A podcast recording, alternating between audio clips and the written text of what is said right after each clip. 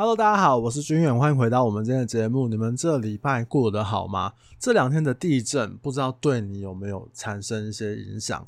就是我自己在北部，我都觉得摇得超大、超久、上下左右的那种感觉，这样其实真的是蛮恐怖的。而且每次在地震的时候，其实我都在想，像今天，我今天是礼拜天，今天下午的时候又有一波很长很大的一个地震，我在刚好在办公室。其实每次地震的时候，我都想说：哇，那我到底要不要跑？我们自己办公室的同事都在讨论这件事情，这样。那可能那时候我们也没有跑，我们就是在办公室里面，然后听到外面有人在叫啊，有东西倒啊什么的。那其实我自己啊，我面对这种事情的时候，我都会想说：哇，真的是不知道怎么办呢？而且生死有命嘛，那能怎么办呢？那当然，我的办公室的位置是在三楼，所以其实要跑不是一个太困难的事情。那那个时候，因为它摇了很久，那我还跟我同事讲说：“哇，完了！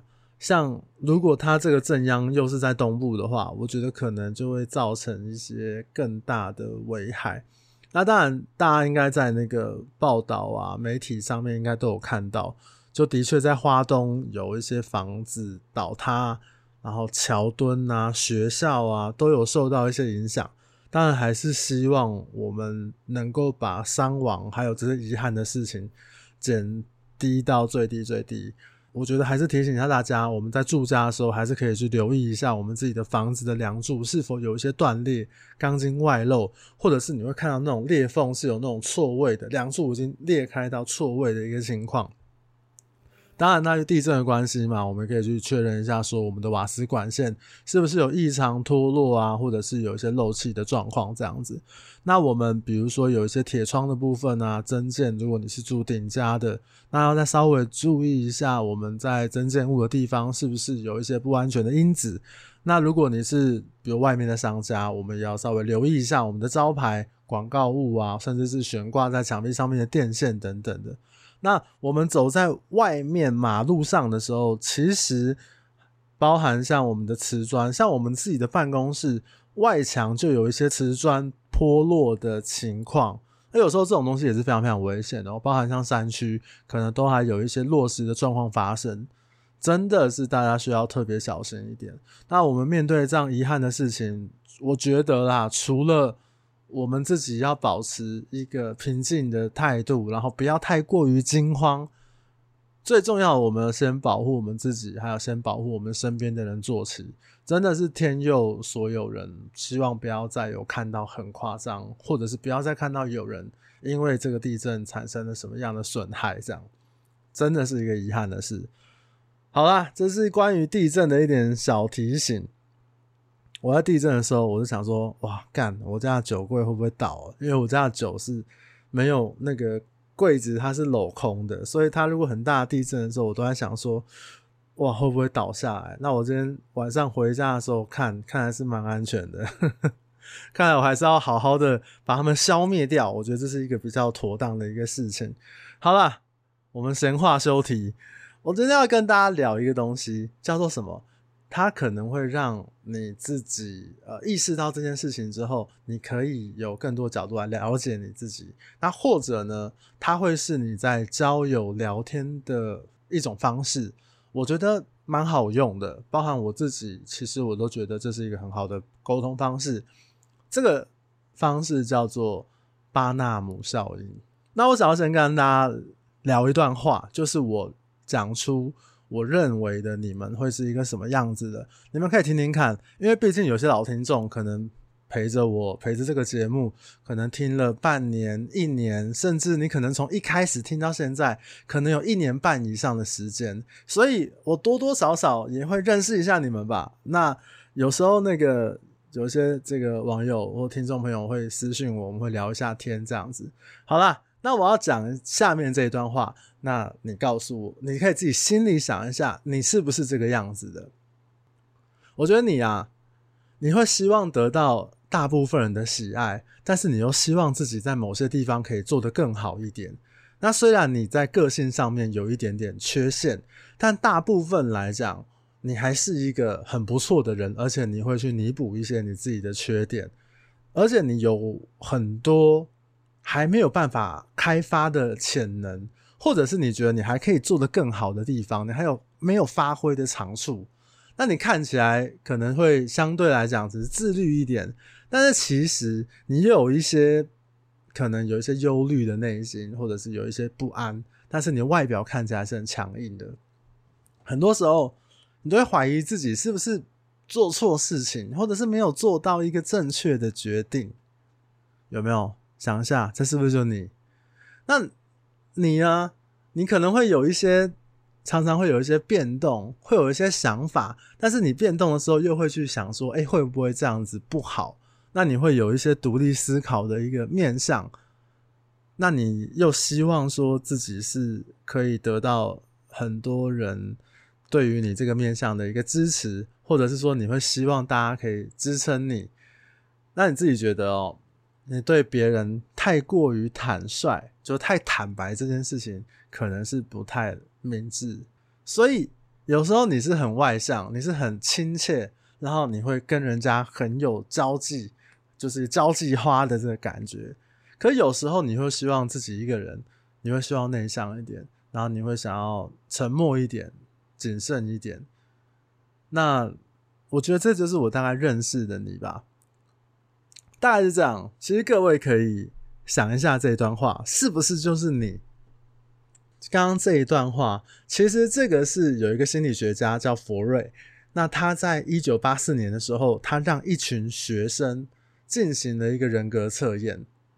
那测验完之后，这些学生啊，他们因为他他们打分数嘛，就是我针对你们每一个学生，然后呢，我对你们认识的部分，我就做了一个说明，你们来看打打个分数，说看，哎，老师这边的这个说明是不是有符合到你们这样？那这些一群学生里面，因为他的这个他们会打打这个分数嘛，所以他们就会说，哎，这个有没有符合到我啊？是讲的怎么样啊？满分是五分，那这些学生给出来的平均分数有到四点二六分，可是其实每一个人都拿到我刚刚上面讲的那一段话，所以哦，如果你去算过命的话。不管你是什么塔罗啊、占星，就是算命类型的，你可能也会听到像我刚刚上面讲这种类似的话，就是会有一些模棱两可的答案。比如说，你又外向，但是有时候又希望内向一点。然后呢，你觉得你希望得到大部分人的喜爱，但是你对自己又有一些要求等等的。那你会有时候也会怀疑一下自己，说：“诶，我自己是不是做了一些？”可能不对，或者是不够正确的事情，等等等等的啦。那、啊、当然，我觉得每一个算命的学说我都尊重。那每一个人喜好或习惯的都不一样。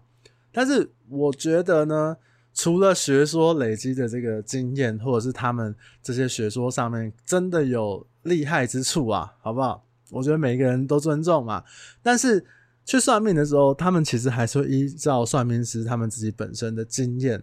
经验来判断什么？比如说，他会观察你这个人走进来的，不管是气场啊、服装啊，甚至你的精神啊、穿着打扮啊、妆容啊等等的，然后包含他会跟你在谈吐之中会有一些呃他自己呃对应的一些方式。那当然还会牵扯到你回答他，比如说他刚刚给你一个问题，算命的时候应该这个大家都会。一去的时候，大家就会跟你说，算命师可能就跟你说：“哎、欸，少年呢，你最近感情不顺哦，对不对？”或者是一个中年的人去算命，他说：“你最近是不是工作上面还是家庭上面遇到了一些困难？”我跟你讲，这个中年人哦，没事会去算命的，谁不是遇到困难？对不对？大部分都是在你要不就是家庭，要不就是工作，要不就是健康。其实大部分都是在这几个范围里面遇到困难嘛，而且家庭还可以包含你自己的原生家庭，然后你的老婆、太太，或者是你的先生等等的。所以巴纳姆效应其实也很常运用在算命他们讲出来的一些话上面。至少这个是我们来看一下那个维基百科上面它的解释是这样子哦。他认为巴纳姆效应，就我们刚刚讲的这些模棱两可的话呢，它是一种心理现象，因为大部分的人都会认为别人会对于自己做一些高度准确的评价。那这些评价通常是模糊，而且是普遍。比如说，你又外向又内向，然后你有一些想要发展的潜能，但是你还有发展的空间。所以今天这个话讲出来，其实你讲给十个人听，大概有九个、八个都觉得哇，好准哦。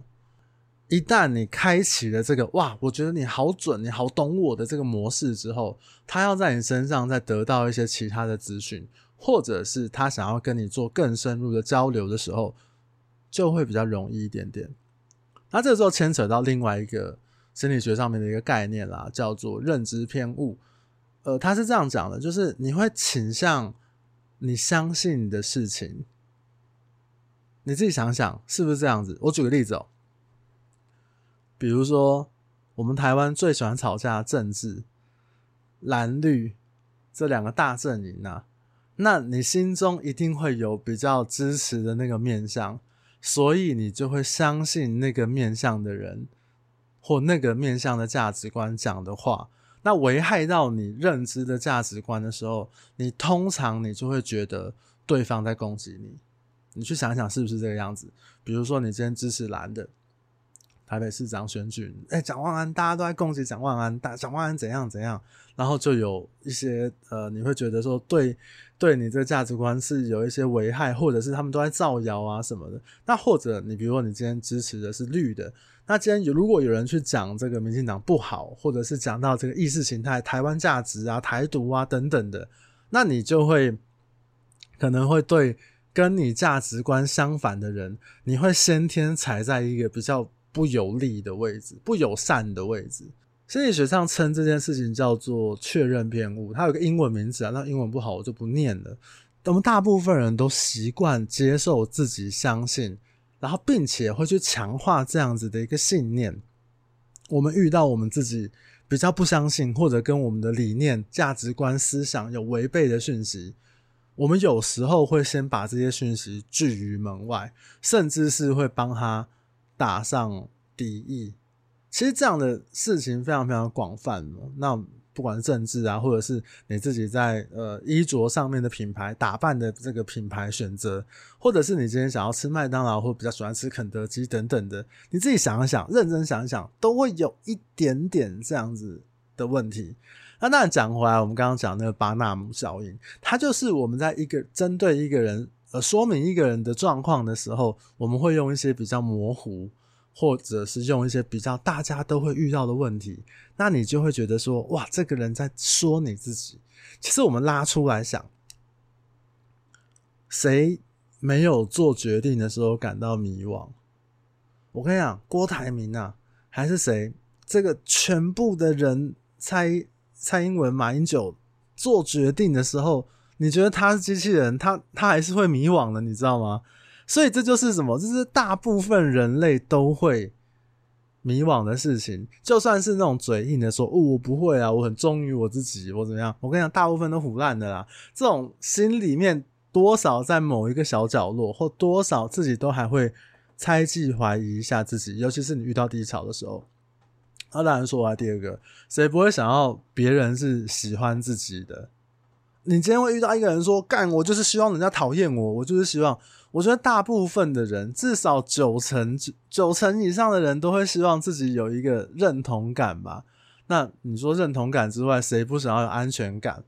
就是我想要得到大部分的认同，或者是我想要在一个地方做出安全的决定，不违背自己，也不违背别人，不想要跟环境、跟周边的人有一些冲突的决定。这个都是大部分人可以。依赖的一个生存准则嘛，所以之前好几年前哦，有一个心理学家他在做过一些调查，然后抽样嘛，其实有三分之一的人，他左边的膝盖是有一个疤，你可以想想你有没有？哎，搞不好你有，你现在打开来看，我靠，刚好有一个小小的疤，可能一个一块钱的疤，或者是什么什么疤这样，因为。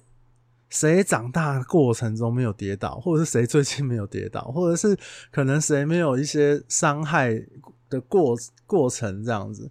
然后，呃，因为他那是在国外的这个国外的这个评测，就是他的这个调查嘛。那五分之一的人家里面都有一个亲朋好友里面都有一个人叫做杰克蔡奇阿米啊，对不对？他的亲戚，他的亲朋好友里面一定会有一个人叫杰克，而且他还做了一个很有趣的这个实验。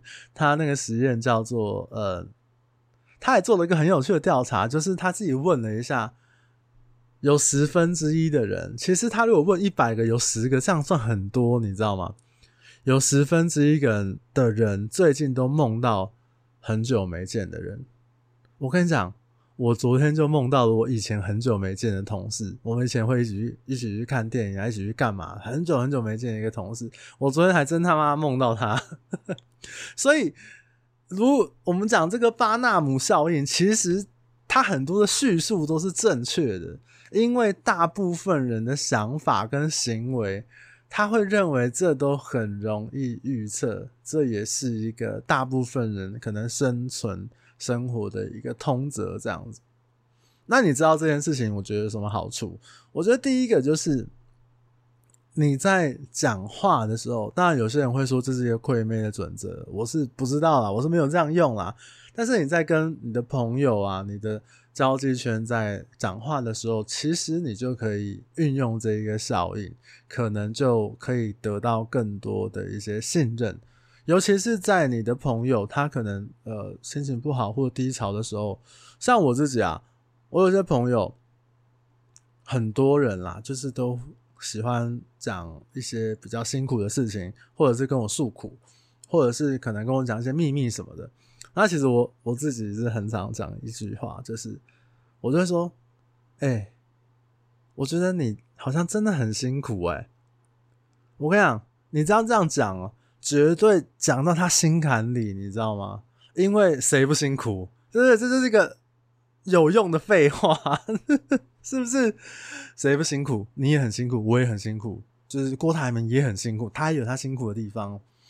越是尤其越是那种外表。越坚强，或者是越越表现的就是无所谓的那种人，谁没有心里他妈脆弱的那一面啊？我跟你讲，一定都会有。因为有时候大家在聊天，或者是一个，比如说一个很好的时机啊，或者是当你在聊天的时候，你可能就可以用运用这个道理，你就可以跟他说：“哎、我觉得你你是不是有一些可能在烦恼的事情？因为感觉你自己是有点烦恼。”然后你在这个合适的时机，然后或者是一个很自然的情况，你不是很刻意的说，哎、你最近在忙烦什么？你看起来很衰，你看起来好像你那样讲，谁理你啊？你要很自然的跟他说，哎、我觉得你最近是不是好像不太好、欸？哎，你怎么了？你是不是有些烦恼的事？我跟你讲，他可能就哇噼里啪啦把你当挚友，他就把你当很好很好的朋友，然后就跟你讲噼里啪啦讲一堆，你们的友情可能就会就会变得更好，这样。那当然了，他因为会有一些人讲法是说，他会可以变成一种窥妹、撩妹的一个招式。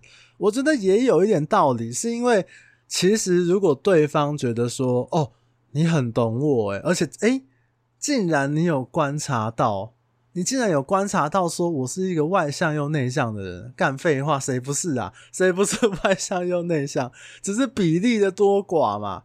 诶，谁不是那种哇？我觉得你。应该有什么潜力还可以再发挥出来的吧？谁不认为自己有潜力啊？就算是再悲观的人，也会觉得说：“诶，我可能在某个地方做出一点力，或者是我遇到一个时机，我可以做得更好。”所以他就会拉近你们两个人，他很难在群众上面去去去用啦。但是如果你们两个人在好好聊天的过程中，可能就会拉近你们两个人之间的。感情可以试试看，你甚至要窥魅啊，或者是你想要这个，我觉得都是可以使用的一种方式。巴纳姆效应，好不好？你这讲出来，哇，他心里就屌了，你知道吗？所以这也是我最近跟我朋友聊天的时候，我突然想到的一件事情。那因为这件事情是我自己之前有读过一些心理学的书，我有读到这个效应，然后稍微翻找一下资料。我认为其实非常非常的准确。我举个例子，我之前有个客户哦，她是一个离婚的女生，因为她大我几岁，我都叫她什么什么姐。那其实呃，从我之前就是跟他在工作上面，因为他房子之前我们有帮他买卖房子，那我知道他是一个比较压抑的人。我自己的观察啊，不管是我们可能呃去他家的时候，然后他会有一些表达的方式啊，或者说他讲出来的事啊，或者是他，我觉得他甚至是他连呃压抑到什么程度，比如说你讲到一些关键字的时候，他就会开始人是比较抽离，就是比较恍神，或者是他会你会明显感觉到他好像在思考某一件事情。并不是现在面对的你，他可能自己有其他很多事情在思考，所以我觉得他是一个事情很多，然后并且很压抑自己。那你问他都没事这样，那我就有一次我刚好就问他嘛，我说：“哎、姐，说真的，我们讲一个就是房子以外的事情，你是不是有一些比较不开心的事情？”我感觉到说。你你你，当然你是一个很坚强的人啊，但是我觉得你好像有一些心里有一些压力。那我不知道能帮到你什么，但我只是希望你可以开心一点，等等等等之类的话。哇，我跟你讲，讲出来屌了呀！我 就是从此之后变好朋友。但是我要讲，我也是发自内心的关心他，只是那个时候我还没有 想那么多，我只是觉得说，哦，我只是想要真心的去关心这个人，因为他人也不错。可是。你就想一想，不就是这样吗？哇，他就是你一讲，他就噼啪跟我讲了一些事，这样哇，我一听之后觉得，嗯，真的是需要伤心的人呢。所以这个东西在交友或者是在交谈的时候，我觉得都非常非常好用。甚至有些人他会用这个巴纳姆效应，不管是算命啊，甚至是我们看到的这些行销广告。在各个领域上面，他会去对群众做出一些心理操作，对，比如说像我刚刚讲了嘛，就是我讲了一个大家都有的一个状况，或者是大部分人都有的状况，那你会觉得哇，你讲的这样东西真的切入到我的心里，达到我的点，然后你就是说给我听的。那房地产很多啊，我随便举个例子，比如说，嗯、呃，我真有发文。然后我其实也跟私下很多朋友聊过一些事情，聊过这个话题，叫做什么？买房的动力，有一些动力是什么？婆媳问题呀、啊。我跟你讲，你讲这个婆媳问题是买房的这个动力之一，哇，群情激昂，你知道吗？尤其是这些这个深受在这个婆媳问题里面关系的这个人。大家都会很有共鸣啊，那大家也会觉得说，哇，这既然有共鸣，大家就会觉得说，对，就有那种认同感。就我刚刚讲的，有认同感，然后你自己就有那个代入感，你就会觉得说，哇，你好懂我。你在军友，你是一个男生，你怎么会懂我这个婆媳问题？我婆婆就是个王八蛋，怎么就是我婆婆怎么就是这么坏？她就是全世界最坏的人，我就是全世界最最辛苦的媳妇。我怎么会有遇到这样的事情啊？我在家可是个公主。就是如果你聊到这个话题的时候，大家就会觉得说：“哇，你好懂我。”你还记得我刚刚讲的吗？大部分的人都会比较愿意接受自己的价值观的事物，所以在婆媳问题里面，就是这些人会觉得说：“哇，婆婆真的好坏，我真的是一个好辛苦的人。”你这样一讲，然后激起了他购物的这个动力，你知道，就是对我先生我好没用，就是夹在中间没有用，你知道。所以这个这个东西其实不管是运用在的交友，或者是这个商业场合，或者是其他像我刚刚讲的广告行销上面，都是非常非常有用的方式，好不好？我最后也想要讲一个，就是我们聊到这个东西，除了你要了解，就是我刚刚讲的这个心理学上面的巴纳姆效应之外，我觉得我们也可以反向思考，我们是不是有时候。都会落在巴纳姆效应里面这个陷阱。比如说讲嘛，我们在呃沟通上面、广告上面，甚至一些商业场合上面，我们听到这样的话之后，我们都会对对方觉得说：“哎，我你好懂我，你既然知道我的处境什么什么的。”但是我们既然知道这件事情，我们是不是可以理解，其实大部分的人都有跟我们一样的处境跟困难？比如说赚钱好难，他妈谁赚钱不难啊？是不是？你今天年收入五百万的人，他也会跟你讲赚钱很难。你今天年收入五十万的人，他也会说哇，赚钱好难。就是很多人都会觉得赚钱很难，他只是这个很难是怎么定义，还有我们怎么面对这件事情而已。所以我觉得，我们面对人生很多事情的时候，有很多不同的面向，我们可以用不同的面向来理解它，甚至用不同的面向来理解自己。当你自己知道自己是怎么运转，还有这个社会其他人可能是怎么运转的时候，我们就可以得到一个更客观的态度。你还记得我刚刚讲的吗？我们大部分的人都会比较相信自己价值观的那个面向讲出来的事实，可是这并不代表跟我们价值观不同的面向讲法就是错的，或者讲的东西是没有价值的。我们。不一定要先把它拒于门外，我们甚至是可以先静下来。我们只要记得，哎、有时候我们可能先拒于门外，那我可能会错失掉一些事情。我们自己只要记得说，我应该开阔一点，听听看人家的建议跟想法，或者是我觉得听听看他的讲法，我只是掏空我自己，我不要先入为主。有时候，我觉我自己啦，就会得到一些不一样的。收获，或者是你会在这样的价值观的讨论过程中，你会更清楚知道自己是一个什么样的人。